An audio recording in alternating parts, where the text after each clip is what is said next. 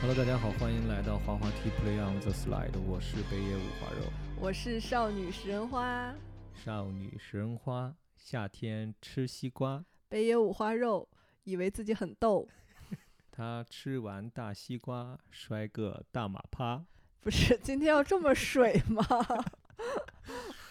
有没有细心的听众能够听到这个时候，发现我们两人的声音有了一些质的改变？我举报他用声卡，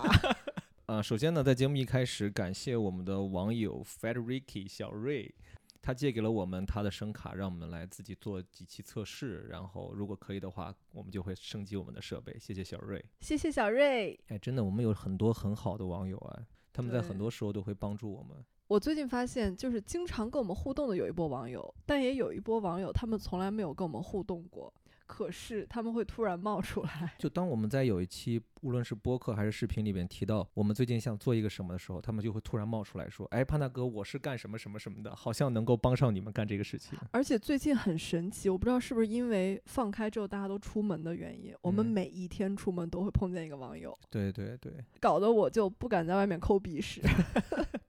搞得我也不敢穿得很暴露。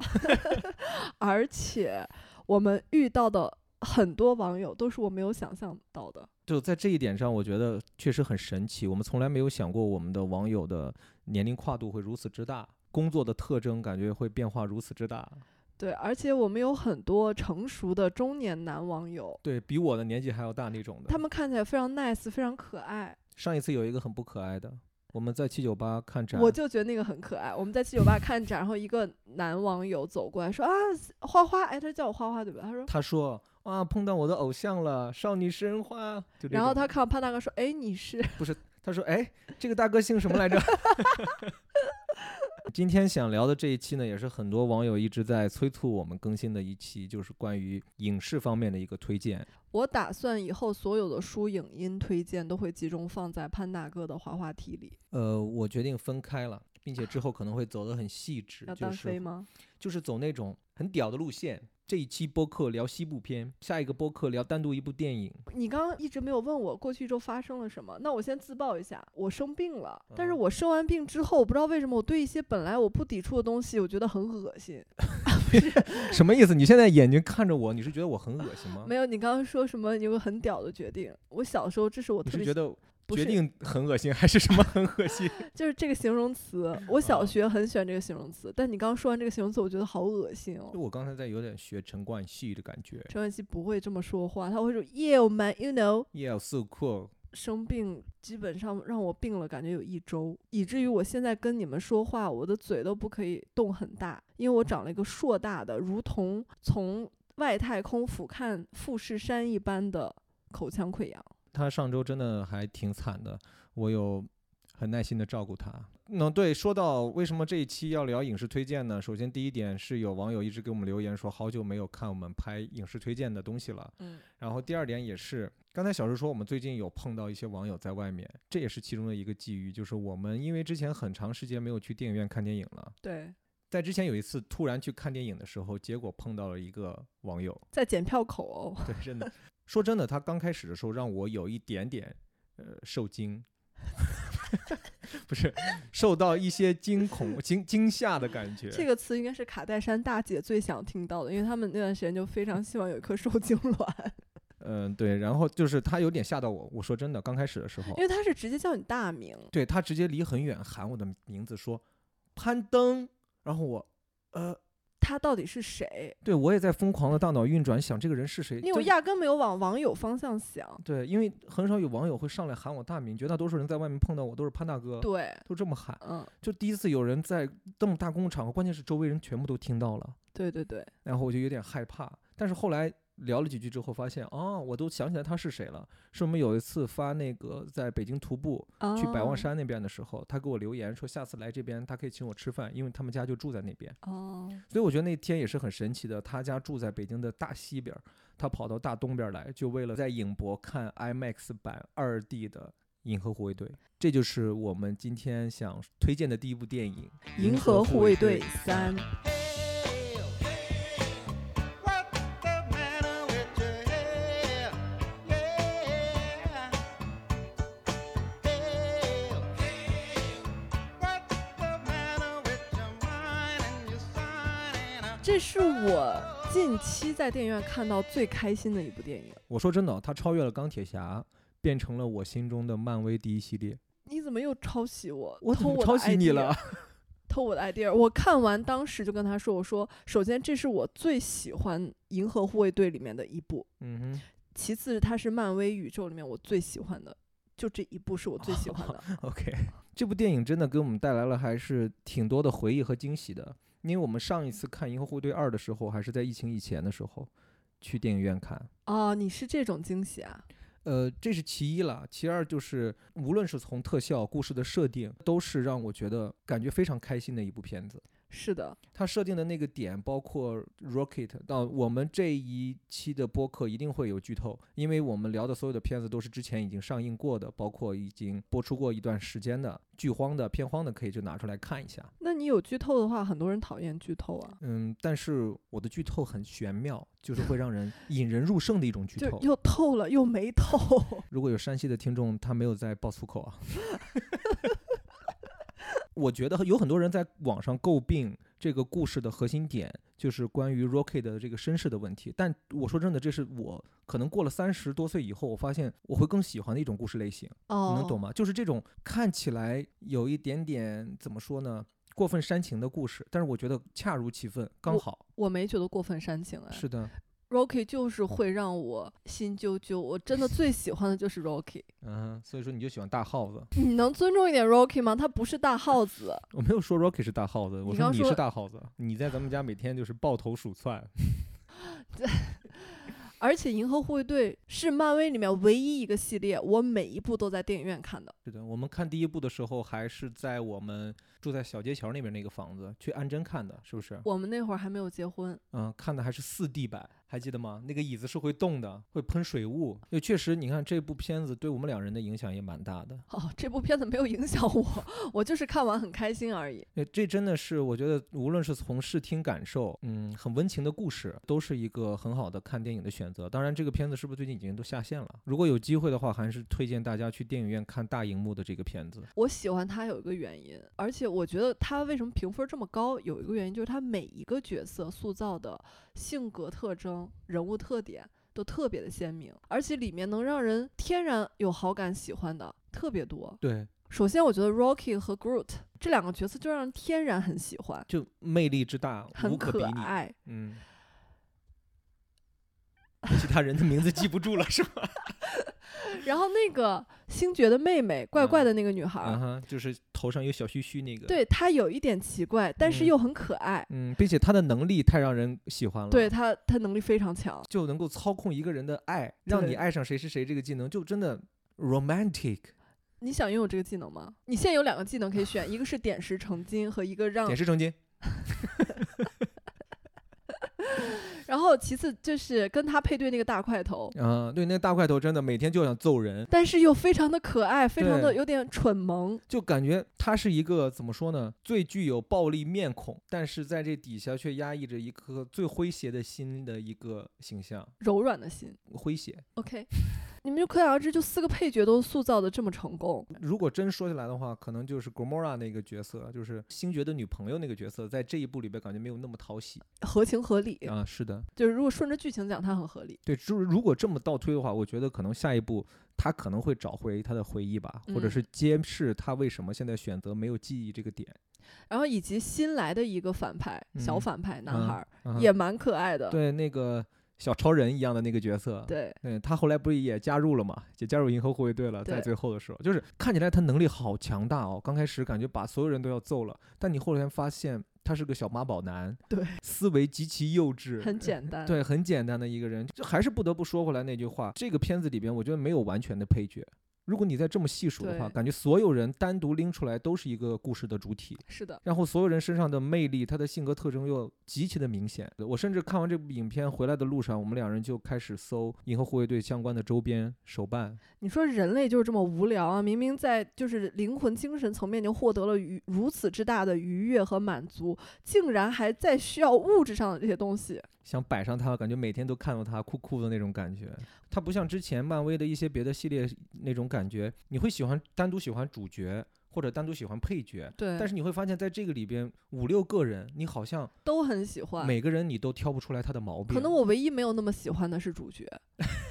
因为你不喜欢人类，对吧？没有，我对他带有了一点个人情绪。啊，是因为人家他就是抛弃非演员了身份之外的他的家庭的事情。他抛弃了他的妻，也不是抛弃吧，就是跟他老婆离婚这事儿，我能讲吗这？可以讲啊。哦，哦我以为你不感兴趣这个事儿，嗯，我最八卦了。主要因为他老婆是我之前特别喜欢的一个美剧的喜剧的演员，嗯就是演那个《极品老妈》的。嗯一开始他老婆的事业比他好，嗯后来他演了星爵，就整个事业蹭蹭蹭的就起来了。嗯后来他老婆就可能更多的精力放在了家庭，而非事业。他主嗯要拼搏事业，反而说两地分居，经常分开不在一起，感情变淡，就离婚了。嗯，离婚之后转头娶了施瓦辛格的女儿，哦，而且最重要是他跟他这个老婆的孩子，嗯这个儿子可能生下来身体没有特别好。嗯，这也是他老婆用了很多精力去照顾这个孩子，啊，但是他跟施瓦辛格的女儿生生了孩子之后，他好像专门有他们生出来的孩子就像施瓦辛格一样， 身体倍儿棒。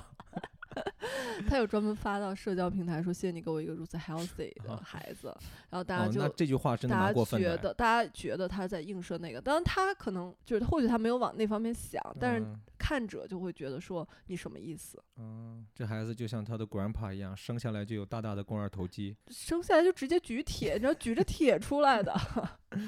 虽然这个演员的人品对于我们是持保留态度的哈，但是确实这个影片是没有争议的，我觉得是今年可能到目前为止我们在电影院看过最好的一部院线电影。爆米花儿吧，爆米花片儿。哎，我我但不接是受它是一部爆米花电影了，我已经觉得它在很多程度上超过了很多非爆米花电影，哦，就是它的故事之完整，潘大哥刚刚听我用爆米花形容，他真的有生嗯气我，真的有生他气，你不皱懂眉耶。。为什么要侮辱一个我喜欢的电影？真的，我真的太喜欢他们了 说爆米花电影是侮辱吗？是啊，我不接受它是一爆米花电影，它是一个热狗电影、汉堡电影，是一个你可以吃任何东西细细看进去的电影。跟你们说，主要是因为他最近在戒糖。很推荐这一部《银河护卫队》给大家。关于这个电影，最后我还是有一点想说的。嗯哼， Groot 在电影里面台词一直都只有一句嗯 Groot，嗯但是在这个电影的最后，嗯，他对抱着大家说 I love you。对，看到一个人分析，我特别喜欢，嗯并不是 Groot 突然会说人类的语言了，嗯哼而是在这个小分队里面，平时他不停的说 Groot，大家都知道他想表达什么意思。嗯就是当你成为呃了一，I'm 个。 Groot 你成为他的朋友，你就嗯会自然懂他。嗯。在那个瞬间，他说的其实还是 Groot，、嗯，但是你突然懂他说的是什么意思了。就是我们作为观众也变成了银河护卫队的一部分。是，然后他们说这个特别巧妙地打破了第四堵墙。对，哦，我觉得这个真的写的好棒哦。这就是我刚才想说的。我说，就这个电影不断的在试探观众和剧情本身的一个边界，他想让你尽可能的融入到这个里边去。这种融入不是单独的作为一个观众在荧幕前观影的一种融入，而是你把你的情感。把你自己作为某一种人设带入到里面去，就像我们小时候，我看动画片的时候，看完之后的那一两天的时间，我都会幻想我是他们团队里的一员，我就会幻想我会变成一个什么样的角色而进入他们。我我觉得这部影片其实就是在想让我们找回小时候的那种感觉， 嗯，打破这个边界，而进入到这个故事里边去。是的，嗯，所以非常非常非常推荐《银河护卫队》系列。 Since you've been gone, since you've been gone, a lot of my head can't take it. Could I be wrong? But since you've been gone,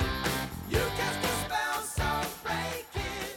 下一部在电影院看过的电影呢，就是也是等了很久的吧，《灌篮高手》的电影版。潘大哥今天的这个推荐分类，他就先推荐的第一部分是在电影院看的，因为恢复之后能去电影院看电影，真的对我们而言是种仪式感。 是的，虽然我不吃爆米花。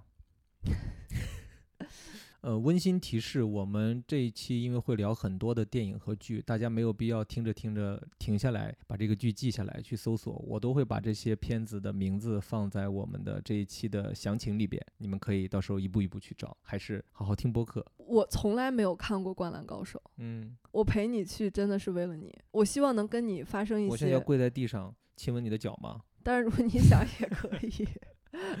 我是希望能感你受我的童年。一是感受你的童年，二嗯哼是我希望你看《灌篮高手》的回忆里面有我，嗯哼，因为以前是没有我的嘛。对但是还挺好看的。就我看的过程中有懂说，哦，为什么男孩们会那么开心？为什么他能成为你们的回忆、你们的人生特别重要的一件事儿？小石有看到那些紧张的部分的时候，比我还要紧张，真的紧紧地抓着我的手，然后手心儿疯狂冒汗，说怎么办？怎么办？这个球会进吗？怎 么办？对，就是作为男孩儿，我们都知道这个球肯定会进，但是就是对于他而言，他反而没有对这个东西的认知的情况下去看，会更加投入。我今年有一个新的感悟哦，嗯，就是也是来自于跟你看《灌篮高手》。就直男的世界其实也蛮好玩的。呃，就还好。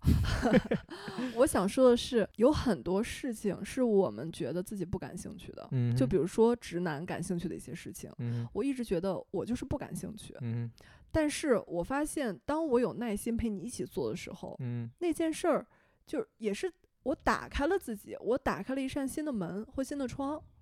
我发现哦，原来这个世界上还有另外一件事儿也蛮有意思的。就不要抗拒一些新鲜的东西。是，的，有一些东西你以为你不感兴趣，其实你也并不了解这个事儿。对，就可能这个东西通过你的视觉观感的时候，你会觉得它跟你完全不搭嘎，完全是有一堵鸿沟约在你们面前，哦，不没有是想过想去尝试它。不是这个意思，我意思就是说我天然对这个事儿不感兴趣，嗯，就像嗯那不就是一道鸿沟在你们面前吗？你要理解我这种深奥的表达，好个神就是然后主观意识上就会抗拒这个事情，就是说哎，这个东西没意思。对我压根儿就不会把我的关注点放在那儿。像篮球，还有一点就是我我那天跟你分享，我说我小的时候看电视剧，我嗯只看里面有美丽女人的，啊哈，如果没有漂亮的女人在里面，我绝对不 会看。但我现在想想，有男人的群戏的一些东西也是好看的。就有荷尔蒙嘛。我小时候很不喜欢看《三国演义》和《水浒传》，嗯，因为里面没有漂亮女人。谁说的他要等很久才出现，然后我经常等不到精华的那几 集，啊？你就只喜欢看大姑娘美。真的，我从小到大都这样。嗯我为什么喜欢看《还珠格格》？嗯就因为里面有很多美丽的女孩儿。啊，香 妃，对吧？哎，我西前几天有给一个喜欢打篮球的女孩的朋友圈评论，啊你会介意吗？我有点 介意，是谁啊？咱们的一个网友，前几天他们有人加我们的听友群嘛，嗯 然后加听友群的时候，我不是要通过嘛？通过之后，我就顺手点开他朋友圈，看到他约什么北京什么什么有没有篮球局，我就顺着往下看了两条，哦我发现她是那种真正热爱打篮球的女孩儿，每天都在打篮球，我就哦顺手给她评了个那我论不介意，除非你叫她香妃。《 香妃今天有球局吗？西游记》为什么我喜欢？因为它隔几里边集有很多女妖精，漂，而且很漂亮。对，还多。这部《灌篮高手》于我而言，我觉得最特殊的一个点是，它不是我最早幻想或者是期待的《灌篮高手》。当然，我们都看过呃全国大赛的那部分的漫画，所以说，嗯，我们知道如果要画全国大赛，它是画什么，所以说本身是有那么一个期待的。嗯，但是它确实没有按照完全按照我的期待的东西来，就包括主角的这个叙述主体也变了。嗯，就从樱木花道变成了宫城良田。但是当我最后看完的时候，我真的非常非常钦佩井上雄彦这个人。就时隔这么多年，我再重新去制作一部当年影响力如此巨大的动画电影的时候，我没有选择，只是单纯的让当初的那帮热爱的人来怀旧。他选择的是，我要让《灌篮高手》的宇宙进入到更多的新人。你能懂我的意思吗？就是嗯这是一部单独的，可能一个没有看过《灌篮高手》的人来到这儿来也能看得懂的《灌篮高手》的电影。对，这就是我觉得他非常厉害的一点，他舍弃的东西很多，但是你能从这个里面看出来，只有这种舍弃才是对这一部完整作品的一个爱。但我其实看的时候只有一个点让我不是很喜欢，嗯哼，我没有很喜欢这个电影的画风。哦，这也是他一个挑战，他放弃了传统的那种二 D 的动画的嗯画风，而是转用了人物捕捉，然后制作成一种特殊风格的三 D。，是我会觉得画的特别的怎么说呢？不精良，嗯嗯，因为我本来期待是更精良的。像漫威宇宙那样。对，而且紧接着看完这个电影，打开了我《灌篮高手》大门，潘大哥开始带着我每天看几集。他小时候看的那个是剧版的，对吧？对，剧版的《灌篮高手》，嗯你有没有看我看完电影写的短评？嗯哼。呃我说我没有看过《灌篮高手》，我没有童年和青春，但是还好就是有一个人需要我陪他去看这个，就是他是有青春重的温青春。然后他有特地找出来带我从头看，我不知道你是不是为了让我拥有这种回忆，你猜的没错儿， 你是不是压根儿没有想这么全面？没有，真的。为什么看完之后每天带着你看两集？我就是想让你感受一下，你看作为一个小朋友的视角，我们在嗯那个年纪看《灌篮高手》获得那种快乐是什么？因为我发现你在看的时候，你也真的是很快乐的。是，对而且吧紧张的时候我超紧张。对啊，然后我们现在已经看到快五十集了。嗯，每天中午吃饭的时候看两集，真的很开心，并且两人看完之后还会重复里面的一些台词，学里面的一些鬼里鬼气的东西。你比如说，我们很爱学流川枫的啦啦队，卢卡哇，卢卡哇，L L O O V V E E，卢卡哇。这个是我带你回来以后看这个剧版的这个初衷吧。我觉得还是井上雄彦是一个伟大的漫画创作者，一个伟大的导演的一个原因，就是像刚才小石说的，所谓的画风不精良的这块儿，其实也是有意而为之。哦，真的吗？他们有足够的资金和强大的团队来完成非常精良的动画的那种效果的做法，但是他就是偏爱了这种画风，他让这种看起来更随意、更简单的画风来构织一个更庞大的故事。这个东西你可以从这个里边感受到一些轻与重的一种概念，就是它重重在气氛的一种营造，嗯，一种就是这种紧张感的这种推进，还有最后的那一刻的那种屏息的那种期待，长达几十秒和十几秒的那个空白，所有人都在等那一颗球，在非常安静，在屏息的那种轻，你也可以感受到那个他那些不开心的童年，包括他们队友之间最后那种庆祝的重。其实他把大家的关注点慢慢的就通过这种画风而移到了这些事情上面。嗯，我觉得是这样的。我还是非常不吝啬的一个评论，就是这是一部伟大的作品，至少在我的世界里边。嗯，呃，看完《灌篮高手》之后，我开始对 NBA 都感感兴趣了呢。 你对 NBA 感兴趣，不是因为你最近在看卡戴珊，卡戴珊家族总是跟 NBA 那些球星谈恋爱吗？不是，我是先因为《灌篮高手》对 NBA 感兴趣，我甚至都想去看你打篮球了。啊哈，因为就看我打篮球，就相当于跟看 NBA 一样嘛。啊， 你开心就好啊。不確かな夢から得るのさ約束の夜にかすかな風に願うのさ静寂の朝に遠い星の少年はその腕に約束の飾り OK，下一部在院线看过的，在电影院看过的电影就是，也是之前有推荐过吧？我记得。对。嗯、就是《宇宙探索编辑部》，一部国产电影。怎么说我呢？很惊喜，嗯、因也为很嫉妒。我们有多长时间没有在电影院看过国产电影了？感觉已经很久了。呀嗯哦，不，没有没有，呃上一部是《满江红》。对呀、啊，就抖机灵的张艺谋拍了一部《满江红》，我不推荐。哦，《满江红》，我想多说一嘴。嗯就那个景儿，因为、嗯呃，很多网友知道我曾经在迪安的工作室工作过，嗯哼，然后那个景就是在拍之前去看过。本来这个景是给另外一部电影准备的，嗯，我当时看的时候觉得非常契合，但我嗯没想到后来用这个景拍了《满江红》。我个人有觉得有点浪费那个景，因为你们嗯知道它那个景其实相当于搭了一个城，但是看起来《满江红》只是用了其中的一个角儿，对，而且它每个房子其实做的特别的精细。嗯你看《满江红》的时候，觉得里面几乎没什么家具。嗯我们当时去看的时候，它就是那个景刚刚建好，它是嗯实景。嗯我就是在脑补它里面放了家具，嗯人进去之后会是什么样子。但嗯是我没想到它只是用了那么一个壳儿。但是呢，同时我又感叹说，它真的用的很巧妙。嗯，我还是觉得《满江红》是在抖小聪明，就想以小聪明博大事件，但是观感没有很好。我身边很多学影视的朋友跟潘大哥的观感一样，都不是很高兴。对，就觉得还是 老了。期待他下一部作品吧。嗯，不，他依然是我想成为 的人。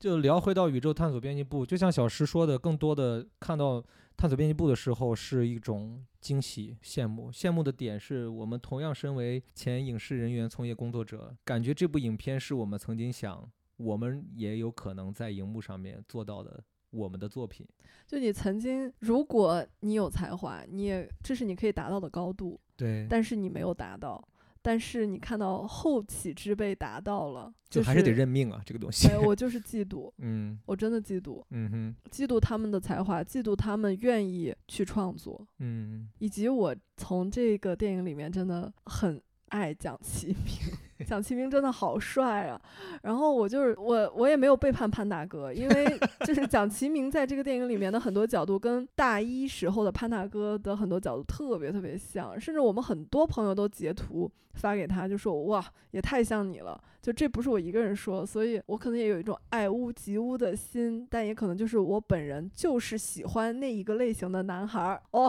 太帅了，真的太帅了。就这个故事呢，一句两句说不太清楚，嗯、但是呢，确实这个故事也是你能发现，是这帮年轻人在一步步的解构他们理解的这个世界和这个世界上一些荒诞的事情，这个世界上一些现实的事情，在他们的大脑中的一个映射。如果说没有去电影院看的话，可以想办法在别的渠道上看一下这个电影，还是会有一些挺好的一些收获的。虽然有一些观众呃有点评说镜头太晃，或者是怎么样，对对对，这个也是我前半段的观感。我前嗯半段也跟你吐槽，我说为什么要这么晃，没有必要。但是年轻的时候就是想要尝试一些东西 嘛，嗯就年轻是的时候就喜欢晃，我们就会理解，我们作为从业人员，我嗯，们其实能理解年轻导演、呃年轻的创作团队在年轻的时候为什么要去创作一个那样的作品，或者是他为什么要让镜头那么的晃，那么什么，他想要的那种呼吸感、一种不稳定感，对吧？一种人生的颠沛的一种感觉都会容纳在里边。但是他想还想要的是那种伪纪录片的对感伪纪录觉片的感觉。所以说，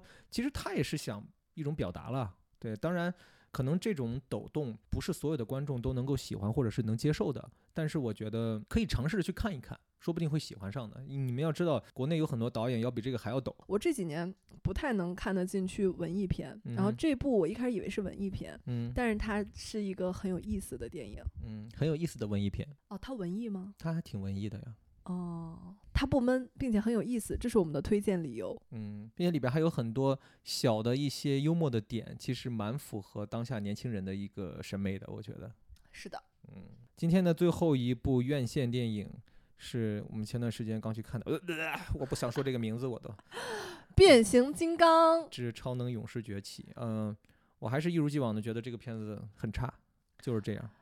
潘大哥就是整个观影观到十分钟之后，他就在生气。不不不，在放一开告片始的的时候我预就告生片气上了他在生气，因为我说实话没看过《变形金刚嗯》，所以我在看的时候看他们那个变形真的觉得很酷。哼，你要知道吗？前面几部他们都是这么变形的，哦，那很好，就是我如果说只是为了追求那一瞬间的酷的话，我已经看过 N 多遍他们那么酷了。就怕你就忘就已了经嘛，麻再木了看我一都看。为什么我不喜欢这个电影啊？一个好的系列电影一定是像《银河护卫队》那样，在它的故事主体上面追求的是一些新的拓展，是的，而这个影片没有让我看到它的故事的拓展。而且永恒不变能打动人的是情感内核，这部也没有，这部没有任何的情感内核，并且很多点交代的很草率。很荒诞，有一些东西。就我我真的毫不惧怕在现在给你们剧透，因为我我真的不太推荐你们去电影院看这部电影。如果说你们有视频网站的会员的话，可能后边可以在视频网站上去看了。给你们举一个例子吧，大黄蜂前边被弄死了。当时都很伤心，我碰我问潘大哥说啊，他他就这样死了吗？他真的死了吗？然后他被大猩猩抱到了一个玉床上面，那个玉床就像《神雕侠侣》里边古墓派的那个玉床一样，他就躺在上边。结果后来坏人那边一不稳定，导致那个玉床的能量爆发了，他就复活了。他复活了以后就很离无敌谱了。对，很离谱。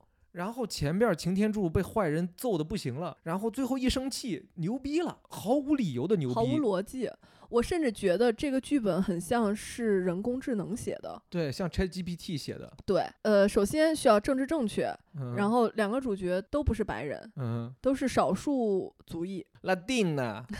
Familia，其次就是几分钟之后该有个爽点了，几分钟之后该打斗了，几分钟之后该有个笑点了，就是这么写的，硬凑出来的。后面他只是按着一个商业电影的成功准则去写，没太再去管内在逻辑了。对他就是在乎的是标准，过几分钟一个笑点，多少分钟要到高潮，到高潮的时候，然后要有一个什么样的反转，就像一个传统剧本课里边的商业电影经典案例一样，他就想按照这个来写。我们说前几部他有点舔我们中国舔的有点过了，包括什么那种书画 milk 的梗，但是感觉那个时候最起码故事你还是能看得进去的，这部就真的是故事之烂，让我我就只能唾弃。 我看到后边儿的时候，我都不管了。我们周围坐的都是片方的人和这个片子相关的一些工作的一些人，我就疯狂的 摇头，我就唉，然后我就这种坐在我后面一排应该是有影评人，对他们也蛮失望的，对这个片子整个觉得，反正我觉得变形儿挺挺酷，我就觉得现在变形金刚到今年的这一步，已经变成了形式大于内容，然后营销大于影片本身的一个片子了。所以一个系列如果想作死的话，就往这个方向做，就对准死。OK，那嗯我们院线电影就分享完了。嗯哼，然后就聊几部我们在家里看的电影，就是在电影院看不见的电影。我们家的院线， 对我们家的院我线们电影我们家的放映室， OK。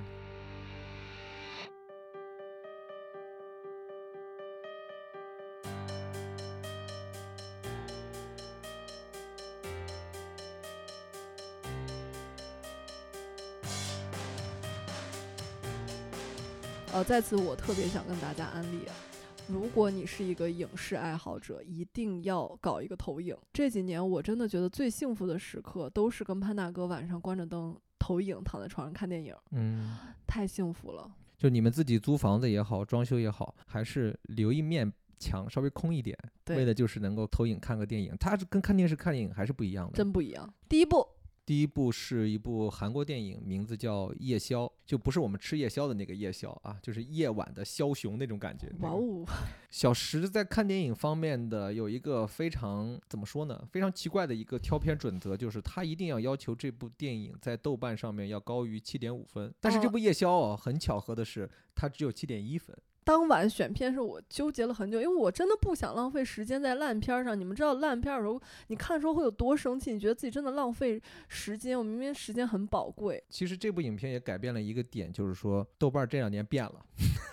我的观点就是豆瓣儿这两年出问题了。也嗯不是，就是我觉得任何一个作品都有人喜欢，有人讨厌，嗯，所以你还就是是稍微看一下短 评。对，一是看看短评，二是看一下，比如他每一部片都会有预告片嘛，你对这个题材感不感兴趣，或者是你对整个片子的这个风格感不感兴但是预趣？告片现在不可信，咱们这做这行，咱们也知道，咱们有师哥专门剪预告片的，剪得多好。就很多电影哎，现在都是你看预告片就好了，它里面最精彩的东西就只在预告片里面。确实也是啊，所以我根本就不会看预告片。所以这个像这部《夜宵》这样，就是还是低分的佳片，也不能说，其实七点一分儿已经不算是一个低分了，我觉得但分确实也没有很高。是。当然了，因为我们不能说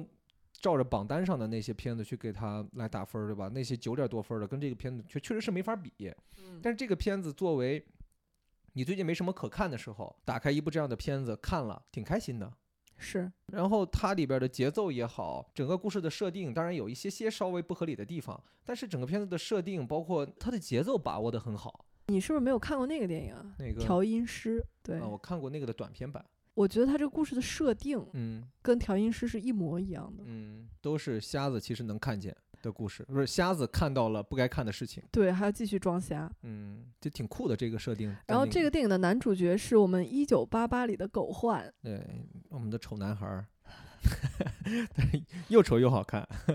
我最喜欢的就是他差不多百分之七十的时间的节奏还是蛮不错的，有百分之三十确实也有点拉，但是那百分之七十还是成就了这个片子的节奏还挺好的。这个片子，说实话，啊它整个剧情你看了开头，你大概能猜到是怎么一回事儿。嗯哼，但是我还挺喜欢的一个原因是，它有一场戏嗯，写的，我觉得非常牛逼。哪一场？他晚上陪他的上级去给王子治病，他本来看不见，嗯他听见的时候是观众和他一样脑补的是一个剧情，嗯但是灯吹灭，他能看见了，观嗯众也、他发也现让观众啊看见之后，嗯发现是另外一个剧情。但这块我真的觉得不能剧透，因为这嗯真的是全篇我觉得写的最好的一个段落。嗯嗯嗯这场戏写的真牛逼，嗯是会让你瞬间起鸡皮疙瘩的。嗯，我还是挺喜欢像《夜宵》、像《私道》这样的讲那个朝鲜王朝的这种片子的，包括我们之前看的那个《王国》。那个嗯僵尸片。就对虽然这个国家历史没有很长，国家也没有很大，然 后也不繁荣，但是就在这种穷苦的环境下，他们却有很多好玩的故事被还原出来了，还是挺精彩的。但其实你回过头来想。还是对中国的这种古装片有一点点觉得比较可悲的点，就是我们的故事真的要比他们精彩太多了。为什么？我们没有拍出来像《私道》那样的？对呀、我们的故事要比那种精彩绝伦多了。因为《夜宵》整个电影的历史背景就是可能历史书上的一句话，一句话，就是王子突然死了，对，这个编剧就根据他为什么会死开始了一些联想。而且死的时候是七窍流血而亡。就我们的史籍里边关于这种的描述太多了，觉得我是我还是觉得作为一个创作者，你要首先要敏感，你要对历史感兴趣，可能就是因为太多了，所以大家就懒得翻书。不是就因为太多，你就会觉得见怪不怪。他们就是因为太少了，所以看一页都想努力创作，就很像陕西，你知道吗？嗯，我就从小就会听到很多人说，就西安因为有太多的历史文化和嗯文物，所以大家就已经见怪不怪了，就也没有很细心的呵护、保护，然后不停的去宣传发扬，因为嗯太多了。 OK，就还有另外一部也是讲朝鲜时期的电影，叫《资山鱼谱》，也很推荐给大家。今天又超量了，一下推荐了三部这种电影给大家：夜宵、私道、资山鱼谱。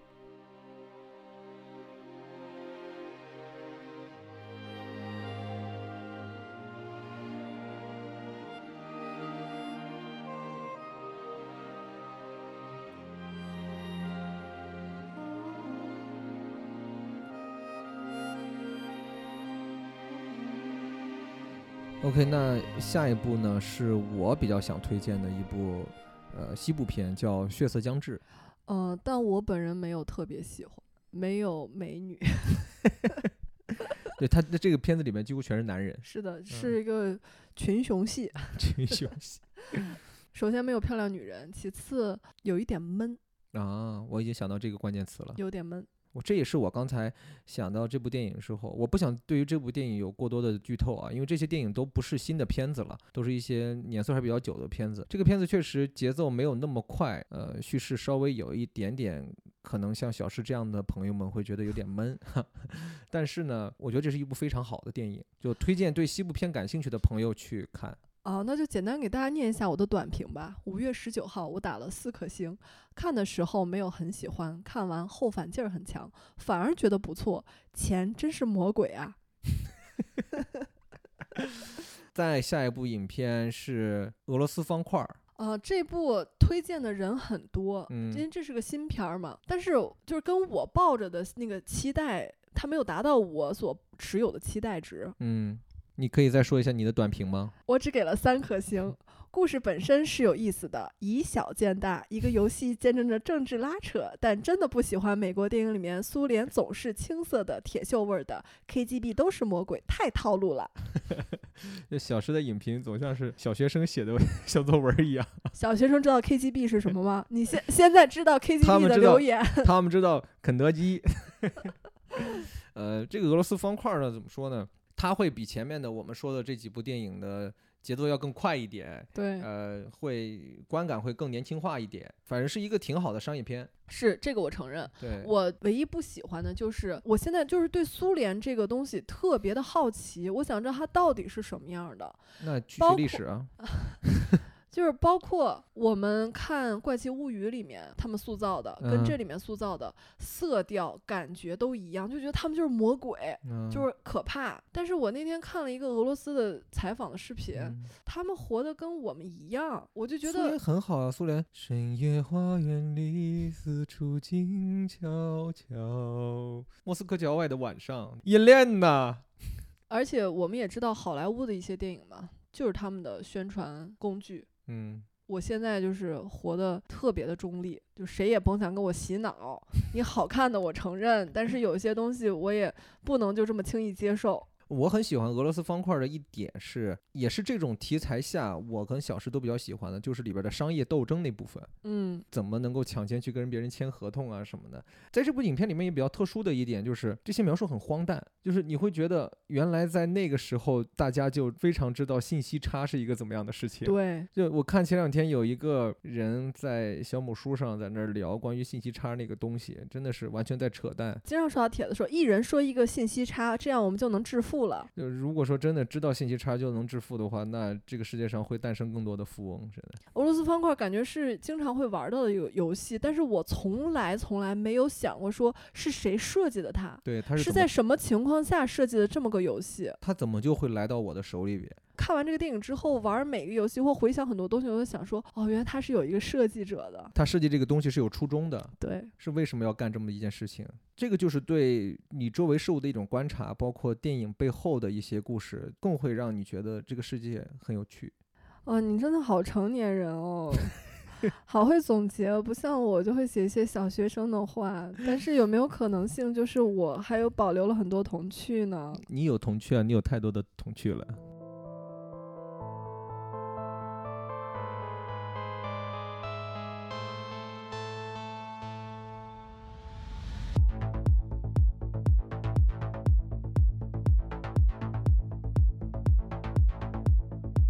下一部影片是我推荐的，叫《稍微想起一些》。我刚跟潘大潘 大哥说还有什么电影，我说稍微想起一些，潘大哥说想起了什么，我说这个就是电影的名字，这个片子是小时背着我自己看的，哪有背着你啊？那你有面着我看吗？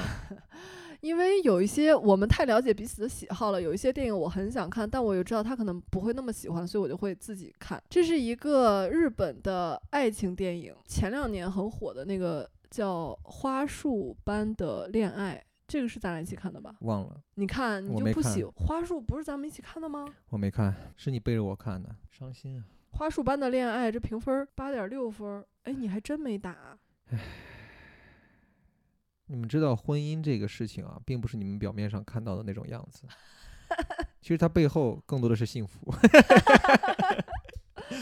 我觉得日本嗯这两年出的一些爱情电影嗯还是有两下子的。 嗯之前我跟潘大哥探讨过说，就是我们之前在聊电影的档期，你嗯记得吗？嗯哼说为什么专门会有一个什么情人节档、什么什么档，呃，这么赚钱，这么火？就是我跟他说，我说这几年的爱情电影好的太少了，嗯哼，所以如果稍微好一点，你在这个档上映一定会赚翻。而且我之前跟你抱怨过一件事儿，你觉不觉得这几年做同性主题的、讲同性感情的爱情片儿都做得特别好，而且特别多？对，但是没有人再考虑异性恋了，好像做异性恋就是一件很 low 的事情，太主流了。这个年代大家一定要讲的就是女权和 LGBTQ，这几年你们真的仔细回想一下，好的爱情片就不光是全是同性的，就不光是电影哦，嗯，在各个行剧也业，是这样。各个行业都是这样，真的，各个行业你都是要做这种东西，你就要关注少数人群，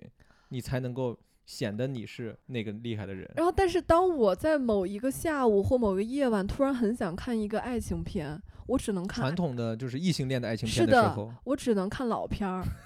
但罗马是，假日那样的嘛，但是这两年就是，所以为什么《花束般的恋爱》做出来之后，它来中国上映了，会那么受欢迎？而现在豆瓣评分飙到八点六了。嗯嗯哼实话说，它其实也不至于八点六那么高，嗯，嗯就是因为少。确实，哎，你这么一说，感觉好多年没有看过爱情电影了，就是啊，就是异性恋的爱情我电跟影。你说，我的人生里必须得有爱情电影，这是嗯我最喜欢看的一个类型。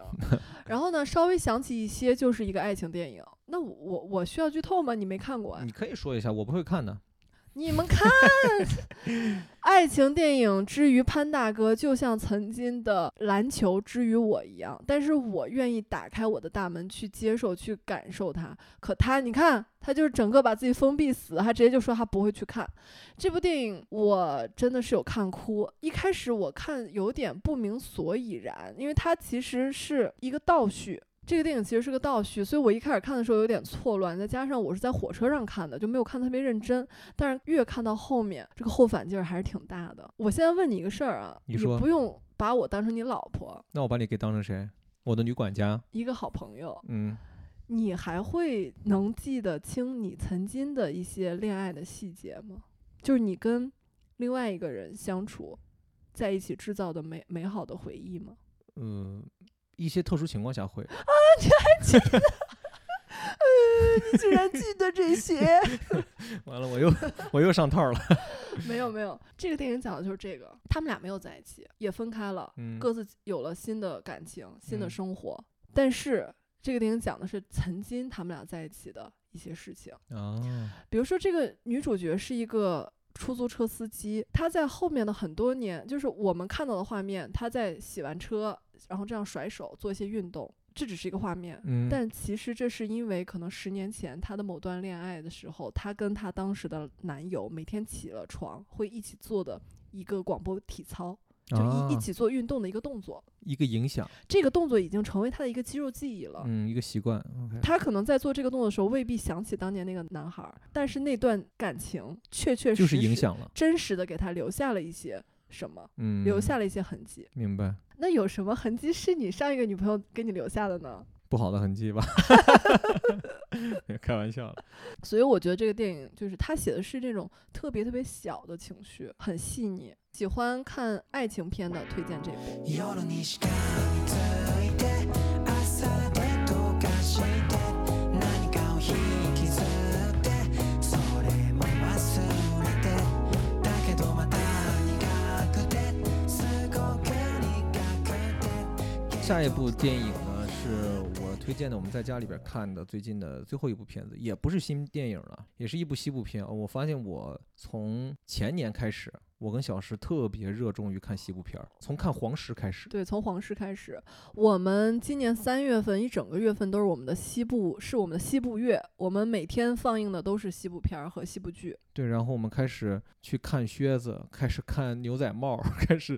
开始准备要去骑马，就是开始觉得对西部的向往越来越重。我觉得咱们得检讨一下，为什么？咱们精神世界得到了丰富就可以了。嗯，咱们为什么每次都要把这种喜好就是转移到物质上呢？对啊，咱们在家里边假装在西部就行了。就咱们何必非要买西部靴、牛仔帽呢？我在家就可以扮演印第安人啊。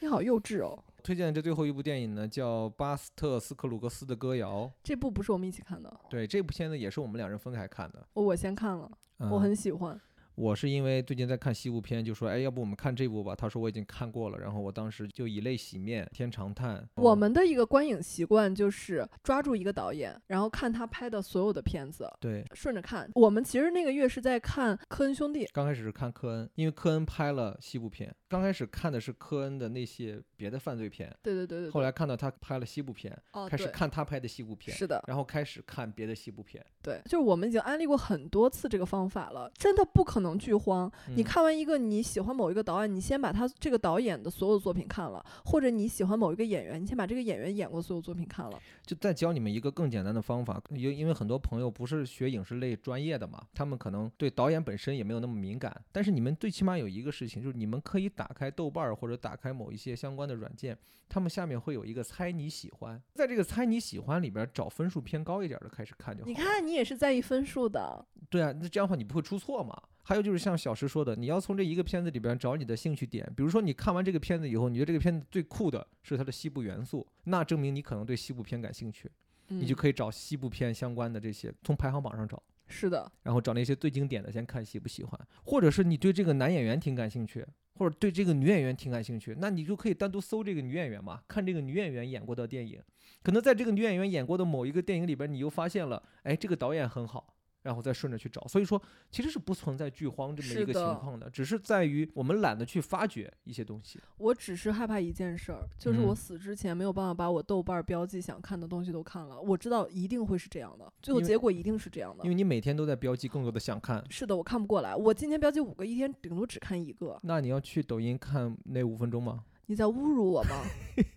我我怎么会干那样的事情呢？真的就这个事儿，我想再说两句，因为之前我们分享过，我们有个同学因为这件事儿跟他的老婆 发生了很大的争执，甚至真的他们在吵架。他老婆只要一用抖音看什么三分钟一部电影，五分钟什么呃看完一部剧，他就会生气，他说你你给我出去，或者你去那个房间，你不要让我听到。就他觉得这是对影视作品的羞辱，因为确实就是我们做这个的一个作品做出来得耗多少人力、财力和脑力啊，嗯，真的很不容易。但而且你五分钟你知道的只是一个剧情的框架，可是我们看影视作品给我们带来的最深切的感动，永远不是一个故事的框架。嗯哼，就像我刚刚分享《银河护卫队》里面那个，我觉得哦，好打动我的点。Groot 说的那句话，如果只是听三分钟讲解，你能看到那个点吗？可能那个讲解的人最后会跟你说一嘴，对小树人儿最后拥抱着大家说：“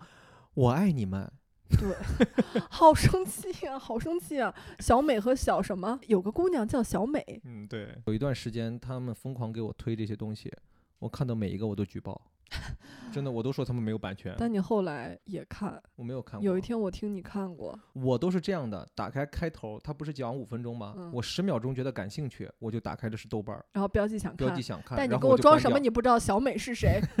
嗯小美是谁啊？ FBI 那个 FBI 他们叫什 佛么？伯勒对，你连佛伯伦和小美都有知一些道片子真的很烂，就是就真的是我也不会把那个东西看完了。电影的这一趴呢，我们就聊到这里了，剩下的环节呢就是剧集的推荐，先推荐吧。今年到目前为止，小石心中的剧王哎，也是你心中的呀。 这真的，我今年最喜欢一部剧叫《塔尔萨之王》（Tulsa King）。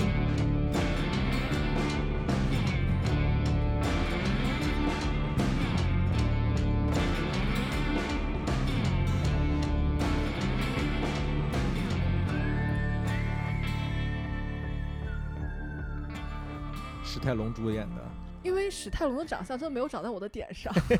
我是觉得哪儿怪怪的。对，就感觉他这人好像是整容整整失败了的感但觉。其实是因为他先天的疾病。嗯，后我来是后来我有们知跟你道的分享，就对他出生之后，他的是有一半边脸是做不了表情的。就像北野武一样，北野武是因为那个出车祸嘛，嗯，这个剧真的好爽哦！就小石有一点跟可能有一些温柔小姑娘不太一样的是，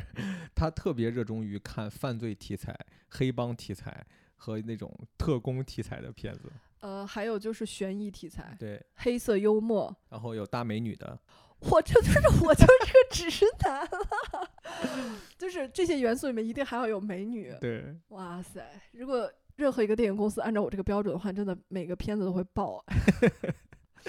《塔尔萨之王》呢，就是讲了一个蹲了很多年监狱的黑手党大哥，然后出来之后，发现自己不受原来的帮老哥们儿待见了，被发配到了边疆的故事。故事就在这个边疆小城里面发生的。就你听这个故事设定，就是有故事的。而且是美国西部的一个小城。对，整个时代的背景是在现代，我们会 觉得黑手党是在上个世纪，九十年代、八十年代、七十年代那会儿，但是它放在了现代。就是他在用着三十年前处理事情的方式来处理现代的一些事情。没想到 A 也是能用的，对，就万变不离其宗，拳头大还是硬道理。里边呢就有很多还挺跌宕起伏的一些点，就包括他组成的那个小团体也很搞笑，里面的人奇奇怪怪的，没想到都变成了黑帮。因为那个小城是一个非常 peace 的一个小城，对，在那之前，很多人觉得他们这小城里面都没有犯罪这这个事情，结果他一来就带来了一个就是惊天动地的变化，就这种感觉的。 就是其实他真是个坏人，是，他走到哪儿把犯罪带到了哪儿。就会有人死，就会出事儿。对呀、他没来说多好呀，大家。对，还是很推荐这部片子的点，就是它节奏很快，很爽，然后很悬疑。 很悬疑，对我这个“很悬疑”这个词儿是跟我们寝室一个哥们儿学的。我们寝室有一个哥们儿，看刚完上什么电影就说怎么样刚？上大一的时候，我们看了一部悬疑片儿，然后看完之后问他怎么样，他说想了半天想不出来怎么形容，说很悬疑。从此，他在我手机的名字就叫“悬疑仔其实这个剧它也是有问题的了，有问它题肯定不是一个完美的”。对，剧情，确实挺爽的。对，你要拿它跟前几年的什么《绝命毒师》啊、侦探啊什么的来比，它确实在故事上面没有那么厉害，就像剧本它没有挖的那么深一些是东西，但是它确实用这帮老头儿们的嗯演技也好，用这个故事的设定也好，用这个整个影片的节奏也好，把这个东西给推起来了那。你看的挺开心的，非常开心，对，所以说为什么这是目前为止我们今年很喜欢的一部剧，而且这个剧里面有一个画面是我今年最喜欢的画面，嗯哼，就是整个街头空无一人，一一匹匹白白色的马嗯，在马路中间慢悠悠的走着。对，你看，其实人家这些导演也是有思考的，也不是没有思考的，也当是在然用一些东西来隐喻着一些人生的一些境遇了。有，就说到这个《塔尔萨之王》的时候，我们也就顺便推荐了另外一部节奏同样也是很快的美剧，就是《最后的生还者》。哇塞，真的好刺激，好爽啊！这个其实是可以封神的吧？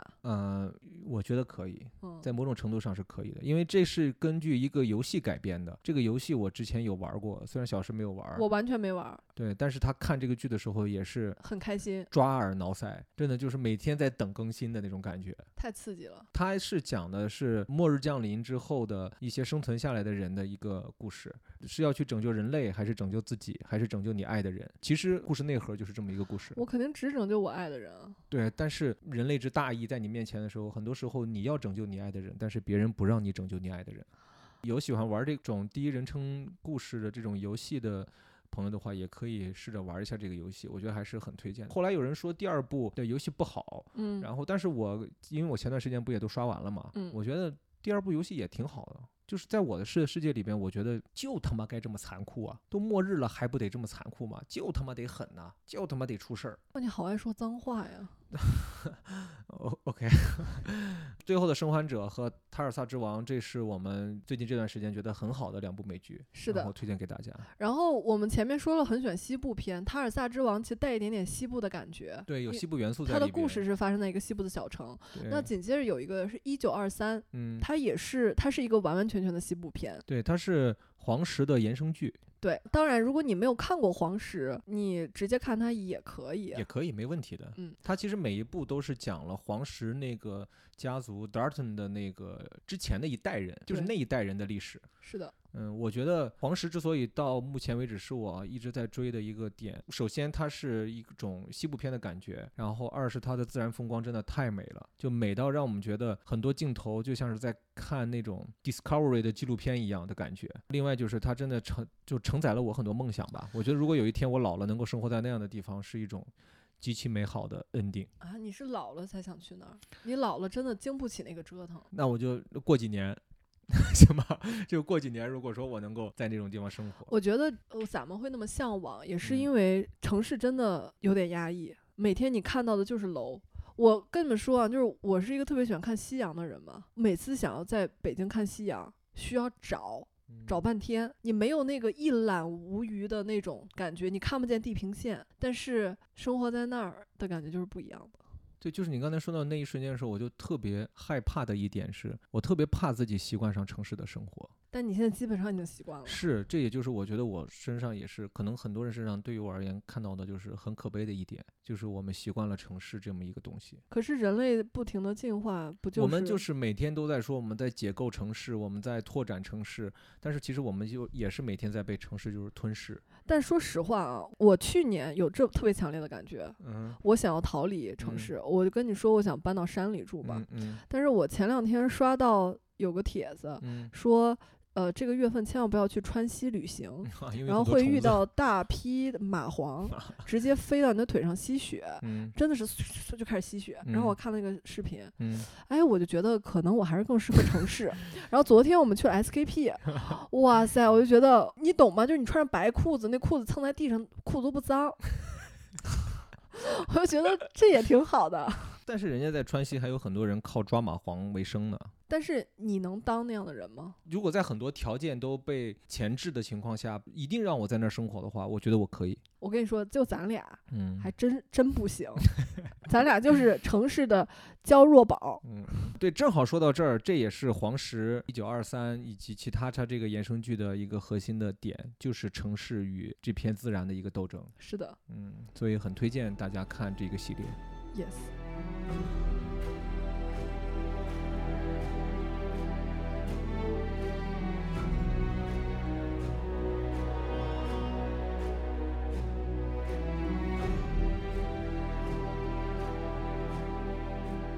OK，我们下一步要推荐的一个剧，也是前段时间频繁的被各种人拿来讨论的一个剧，嗯就是《怒呛人生我这部也是啊，就是看的时候我有点不太懂，》。说嗯为什么那么多人都怒赞他，嗯就说太喜欢了，太喜欢了。见到很久没见的朋友，一开始会跟我聊的都是你最近看没看《怒呛人生》，嗯，他说你一定会喜欢。所以我看的时候有点觉得是不错，但嗯是不至于九分多。就特别是后来讨论起来一些关于东亚人种的问题，录像人生表达的这种人生形态也好，当下那男女主角的处理那些事情的方法，以及这个故事的延伸也好，它其实不是仅限于东亚人的。这个世界上所有的人都会碰见那样的人生的时刻，或者是人生的境遇。我觉得这个东西真的没有必要上升讨论到人种的问题，你就把它当做一个精彩的剧来看就够了。我觉得有一些解读真的是有点过，前两天我跟你讨论过一个问题，你有嗯没有发现现在的很多人怒气很大？易燃易爆炸。是嗯你说你发现了，嗯我觉得就是这个点，嗯，就是因为人的情绪现人在容易产生矛盾了，就是人人现在情绪特别容易瞬间就炸了，嗯，很就容是易跟他前一秒可能还挺 peace 的，后一秒就是说我想要跟你死磕到底，嗯以及后来发生了一件事儿，就是你在卖咸鱼的时候，嗯你明明卖的是真的，嗯那个人就说是假的，嗯然后咸鱼还判定说他是对的，嗯，就那一秒钟，我在旁边作为旁观者，我想说操，我要死磕到底，嗯就这事儿他妈的，你懂吗？嗯就是现代人会有那么一瞬间，突然就是那个劲儿上来了。嗯，但这个东西跟国情没有关系，就是跟对，什么跟人国没有跟关系，国情没关系，对，跟跟什么种人没种也没有关对系，。我觉得 是整个地球的，整个世界都是在这样一是这个样，的，我们生活在这个信息化的世界里边，我们受到的影响太多了。太很容易受到影响了。对很多东西，在我们小的时候也好，在年轻的时候也好，感觉我们的世界跟我们的父辈的生活的那个世界是不一样的。确实不一样。这种不一样所带来的，当然了，物质的不一样是一种不一样，精神上的不一样也是一种不一样。你如果一定要去探讨为什么他们的生活会是偏压抑的那些东西，我觉得，嗯那你更多的应该讨论的是这个时代的一些问题。前段时间跟大家分享过一本书，叫《妈妈走后》，嗯这个书的作者是韩国人，他爸爸是美国人，嗯白人，他妈妈是韩国人。嗯然后他爸是在韩国工作的时候跟他妈在一起的，嗯然后他们就全家就回回到美国了。他写的很多东西，我确实觉得是有东亚代表性的。他周围所有同学的妈妈都是鼓励式的教育，嗯没有关系，你很棒。然后孩子摔倒了，嗯妈妈会非常关心。但嗯他的妈妈，他有一次从树上摔倒了，嗯好像骨折了。嗯他妈对他破口大骂，嗯，就说跟你说了多少遍了，不要让你这不样要爬那个树，不要爬那个树，你为什么就听不懂呢？嗯他妈特别特别生气，然后他就很多瞬间他说：“为什么我不能有那样的妈妈？嗯，我要有一个这样的妈妈。我觉得你能够瞬息之间掩盖我的一些愤怒，哎，我现在又理解了。但是我觉得是这样的啊，这个嗯问题我理解这个事情有两个方面。”嗯，第一个方面，就像你说的，关于东亚人的这种情绪，我们可能的教育体系、我们的社会观念、我们父辈对我们的一些影响，很多东西真的是东亚特有的。是。所以说我刚才我接受了某一些嗯东西是东亚特有的，但是我觉得还是我们没有必要刻意的放大这种东西，只是因为一部影视作品而放大这种东亚人的所谓的不好的特性吧。然后另外就是我想表达的第二个点，西方式的西式的教育也好，嗯，他们有他们的鼓励式教育，有各种各样的教育的好的一个点，但他们也有他们的一些弊端。嗯也不是说真正的好的鼓励式教育就会让这个孩子变得毫无问题。嗯嗯嗯。我昨天刷到一个帖子，嗯因为其实每个孩子的情况不一样，嗯就说他们家的孩子非常不适用于鼓励式教育。嗯他的孩子是特别敏感的那种，嗯然后孩子其实知道你鼓励他是有原因的，就他能分得清是真的好还是你在鼓励他。然后孩子有压力，孩子觉得你鼓励他是希望他能达成这个事儿。这个片子里面比较好玩的点吧，我觉得是他的一些小的点的设计，包括这两个人，他又跟他的弟弟谈了恋爱，他的弟弟又爱上了他，也不叫谈恋爱吧，他跟他的弟弟约上了，跟男主的嗯弟弟约上了，那男主的弟弟却又爱上了他。可是他弟弟跟他搞完谈钱，问他要钱，然后他对说我不能给你，然后他弟弟就立刻翻脸。对，就会让你觉得既现实又荒诞。这也是为什么这么多年我一直在跟大家聊天的时候也会提到一个点，我就是我认为这个世界本身就是荒诞的存在。嗯这个世界上我们会看到很多荒诞的人做荒诞的事情，正常的人做荒诞的事情，这是我觉得影视作品的魅力的所在，嗯，就是让我们看到了这些荒诞的事情，但是这些真实的事情可能就发生在这个世界的某一个角落里边。说完这个之后，我们稍微聊一下下那个漫长的季节吧，毕竟是今年国产剧里边最火的一个剧嘛。你也属于比较喜欢这个片子的，我挺喜欢的。对你喜欢的点是什么呢？打个响指吧，他的眼球刚才转了至少有四圈儿。我是个特叛逆的人，你知嗯道的。就是潘大哥在录之前列了个单子嘛，嗯我就想说，最火的、最近讨论度特别高的这两部，我就有点不太想聊了。跟你刚刚那个情绪有一点像，就是他们已经被解读过千遍万遍，我就不是很想再去分享它。我觉得该看的人也都看了。不喜欢看的人可能压根儿也不会去看它。对，就是真的，每次特最火的那个东西，就是不是特别再想聊的一个东西。这个剧呢，确实从制作上面，包括演员的阵容上面、演员的演技上面，都还是这几年挺良心的一个作品的。就很难得，很难得一见的。我有一点，我找回了小时候看电视剧的感觉，嗯，就是现在太过于追求快节奏，然嗯后就太过于像 Chat GPT， Chat GPT、差的 Chat Chat GPT、Chat GTP，查谁的 GDP？查他 GDP，查他。所以说你是联合国的呗？查哪个国家的 GDP 都是你说了算，查他 GDP。你懂我哎。就是现在太多作品像用算法做出来的，嗯而少了一些人味儿。嗯嗯，有时候这个人多说一句话，多一个表演，你会觉得慢了。就嗯是现在人的观影习惯，你会觉得节奏慢了。嗯但其实不是，就你嗯看这个，你会发现他生活里你就会这么做，嗯嗯，你这个表情就是该有的，是个嗯真实的反应。嗯所以有的人说觉得，哎，怎么有点慢？包括我跟屁妮儿聊，她嗯说她觉得特别舒服，就她觉得这这个节奏一点儿都不慢。这个导演嗯在拍这个片子的时候，包括后期剪的时候，他找到了一个舒服的一个节奏是，来反映这个故事。我觉得这是这个导演也很厉害的一个点。哎，看完我还有个感触吧，跟那个宇宙探索编辑部一样，就是你看美剧，你会觉得嗯毕竟离自己很远，嗯，够不着。大洋彼岸。对，但这个你会觉得，哎，嫉妒他，就是说有才华的人，即便他都没有学过导演，嗯，他是搞音乐的，但是他真的有才华，嗯，还是能做出来。就嗯他怎么就起来了呢？他怎么就这么厉害呢？但这也是这个片子，我觉得这两年，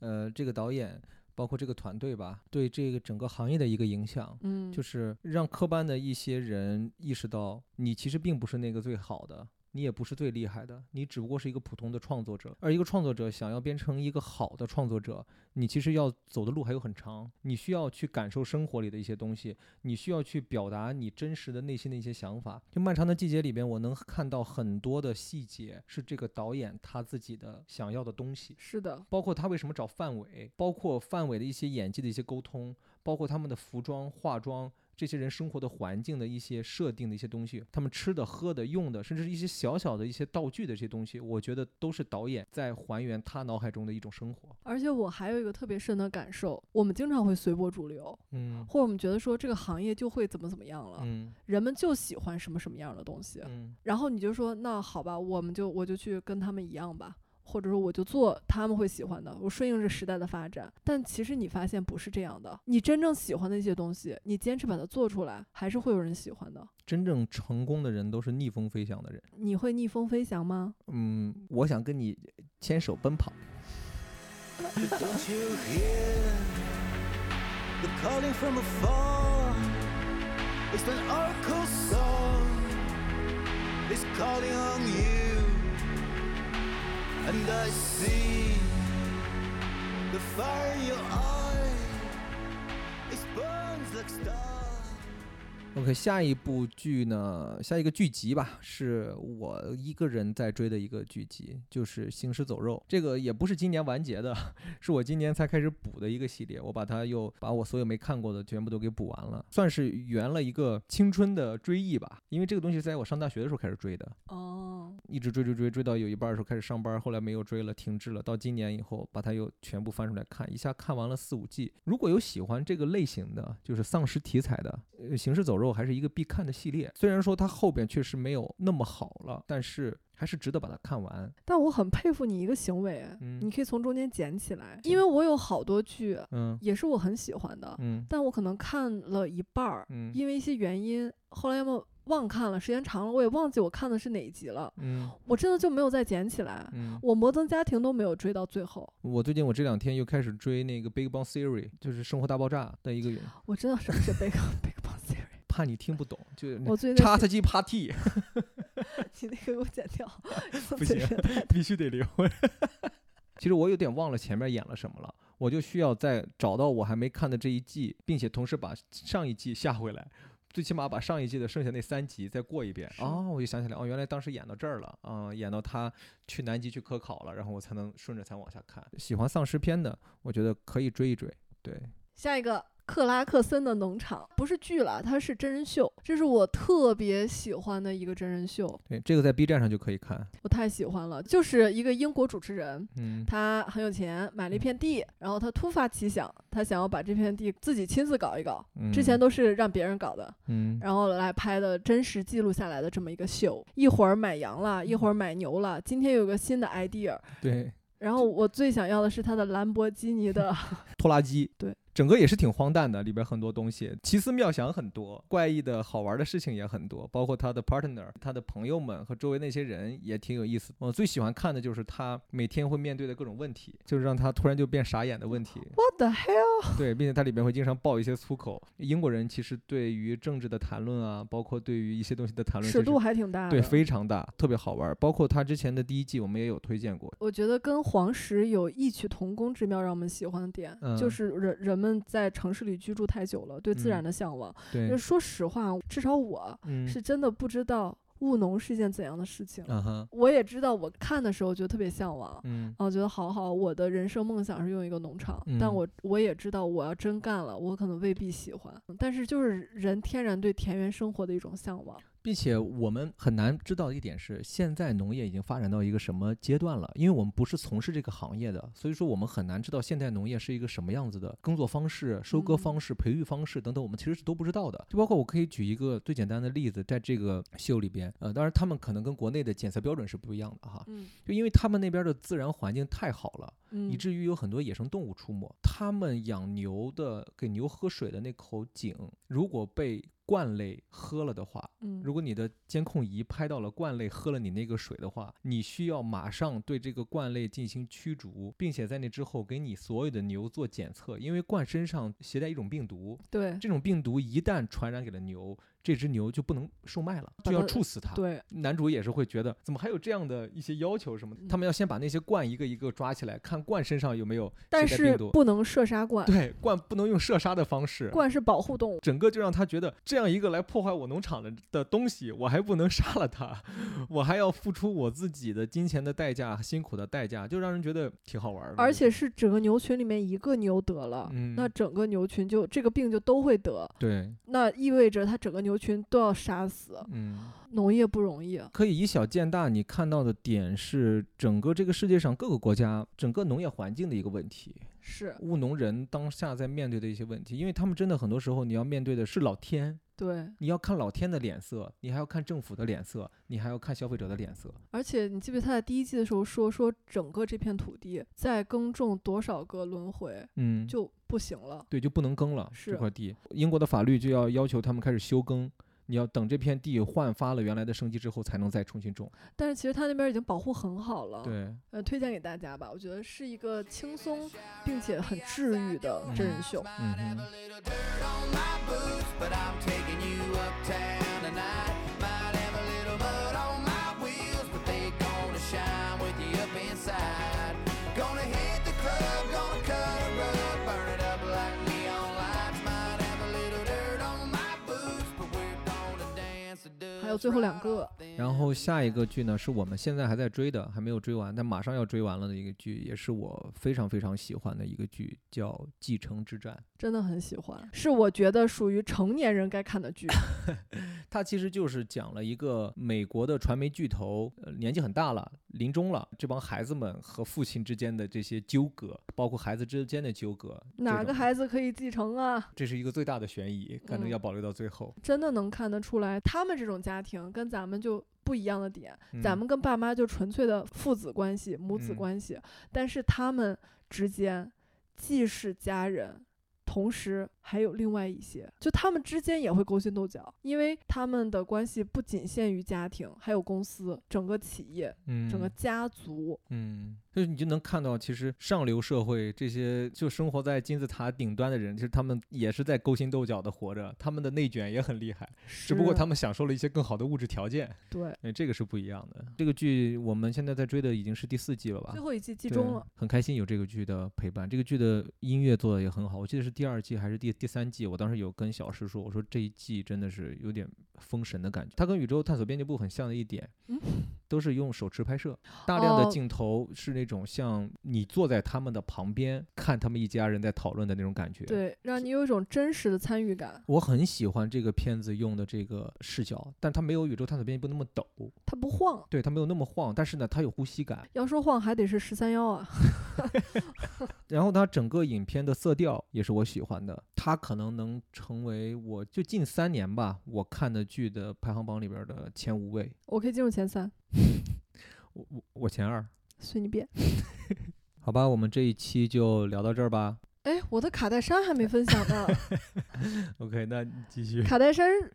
好，最后最后，我前两天生病嘛，就自己一个人打开了卡戴珊他们的一个新的真人秀《卡戴珊一家》吧，不是他们之前，他们之前那个拍了十五年，这个是他们新开的，已经出了三季了。我就是纯粹好奇啊，我真的很好奇，这一家人怎么能这么成功？嗯，就是你如果想要讨厌一个人，嗯，你得先了解他，你也嗯才能知道讨厌的点。但我发现他，我讨厌不起来，嗯我觉得挺有意思的，就看着还挺上瘾。我现在每天中午吃饭我都看这个，或者潘大哥不在家的时候我就自己看这个，特别没营 养，但是呢，就真的特别上头， 而且我有一种窥私欲吧。啊我很想知道他们到底这也是他们想让你们有的那种感觉。是的，这你就是窥他探们到为他什么能做这么多年。对你窥探到了他们的生活，我看的时候真的我收获颇多哎。嗯首先，他们在出这个系列的时候，嗯，已经都是非常非常成功了。我刚还依次关注了他们， 他最小那妹三点九亿粉丝，啊三点九亿吗亿。 ？Holy shit！特别好奇，就是他，我我看他们，就是他们作为一个所谓的成功样本，我就想观察一下为嗯网什红么鼻祖，为什么能成功，毕竟也几乎行业老是前辈，啊，对， 你们行业的 top one，感 觉。我前几年吧，会想说我赚了钱，我要躺平。但是我看完卡戴珊激励了我，尤其是金卡戴 珊，我绝对不躺平。嗯哼，我这个世界上值得去尝试的好玩的事情太多了。我跟你们说，就是如果我积累了非常多的财富，这个财富也是能，呃，让我去能随随心所欲的干更多事儿，做更多尝试的一个钥匙嗯而已。他现在这么成功，他经营了巨多品牌，嗯。嗯，然后还什么搞司法考试，还学学法律，还救人。每天还要那么美。嗯哼，然后还尝试一些新的事情。周六夜夜现场邀请他，他去了，他其实也很就是你能看到他也很紧张，他也有非常难过的、脆弱的时候。他因为我平时看到他们的新闻，就是永远都是打扮的特别光鲜亮画丽质。招展。但是看真人秀发现啊，他火起来了，活嗯他是个活人，嗯这也是很很多人愿意看这个的原因。我之前跟小石说，我说我们之前有一个同事，从美国留学回来的同事，每天中午吃饭的时候，他也不跟别人一起吃，就自己蹲在那儿看卡戴珊。他说他很羡慕他们的生 活。谁不羡慕？我嗯真的没人不羡慕。我看他们有一种感觉，就是同样都是人活着，我也想要这么尽兴的活。就他们，们真的活得太尽兴了，嗯，真的。还有一个就是，我觉得他妈真的太厉害了，他妈生了五个女儿，我也有这样的想法，生五个女儿吗？每个都得是卡戴珊那样 的，就是有料，嗯，真的不是随随便哪家人拍十五年真人秀你能看下去的，嗯，就是有料。我觉得还是那句，今天中午我跟你聊这个东西，我说的就是他们真的是，他们知道流量密码是什么，当然，他们知道观众想看什么，是他的知道周围人想要什么，我们就能给你们什么。这个就是他们对于这个时代的一个掌控力。就人家成功是有原因的，是有道理的，当然，当然，并不是我们觉得嫁得好什么什么的。你能嫁得好，你也是个本事，哦，对不对？我觉得他们真的不光是嫁得好，对啊，他们太会了，他们对啊懂很多东西。你能嫁得好，你本身就是一个本事了，你还得会有御夫术，对吧？我今天中午看他们那帮，他们所有人的前夫、前男友都是他们家的常客和好朋就是友。乖乖的，就是他帮们 家最他们家最厉害一点就是，他们即便跟另一半离婚了，依嗯然是 best friend，依对然是 family，你是我的家人。对，就这一点都是他们跟他妈学的。就嗯他妈妈跟前夫离婚之后，又新嫁了一个人，嗯说他爸爸和他的继父会约着去打高尔夫球。嗯，他说：“我们经常会看到桥段，应该是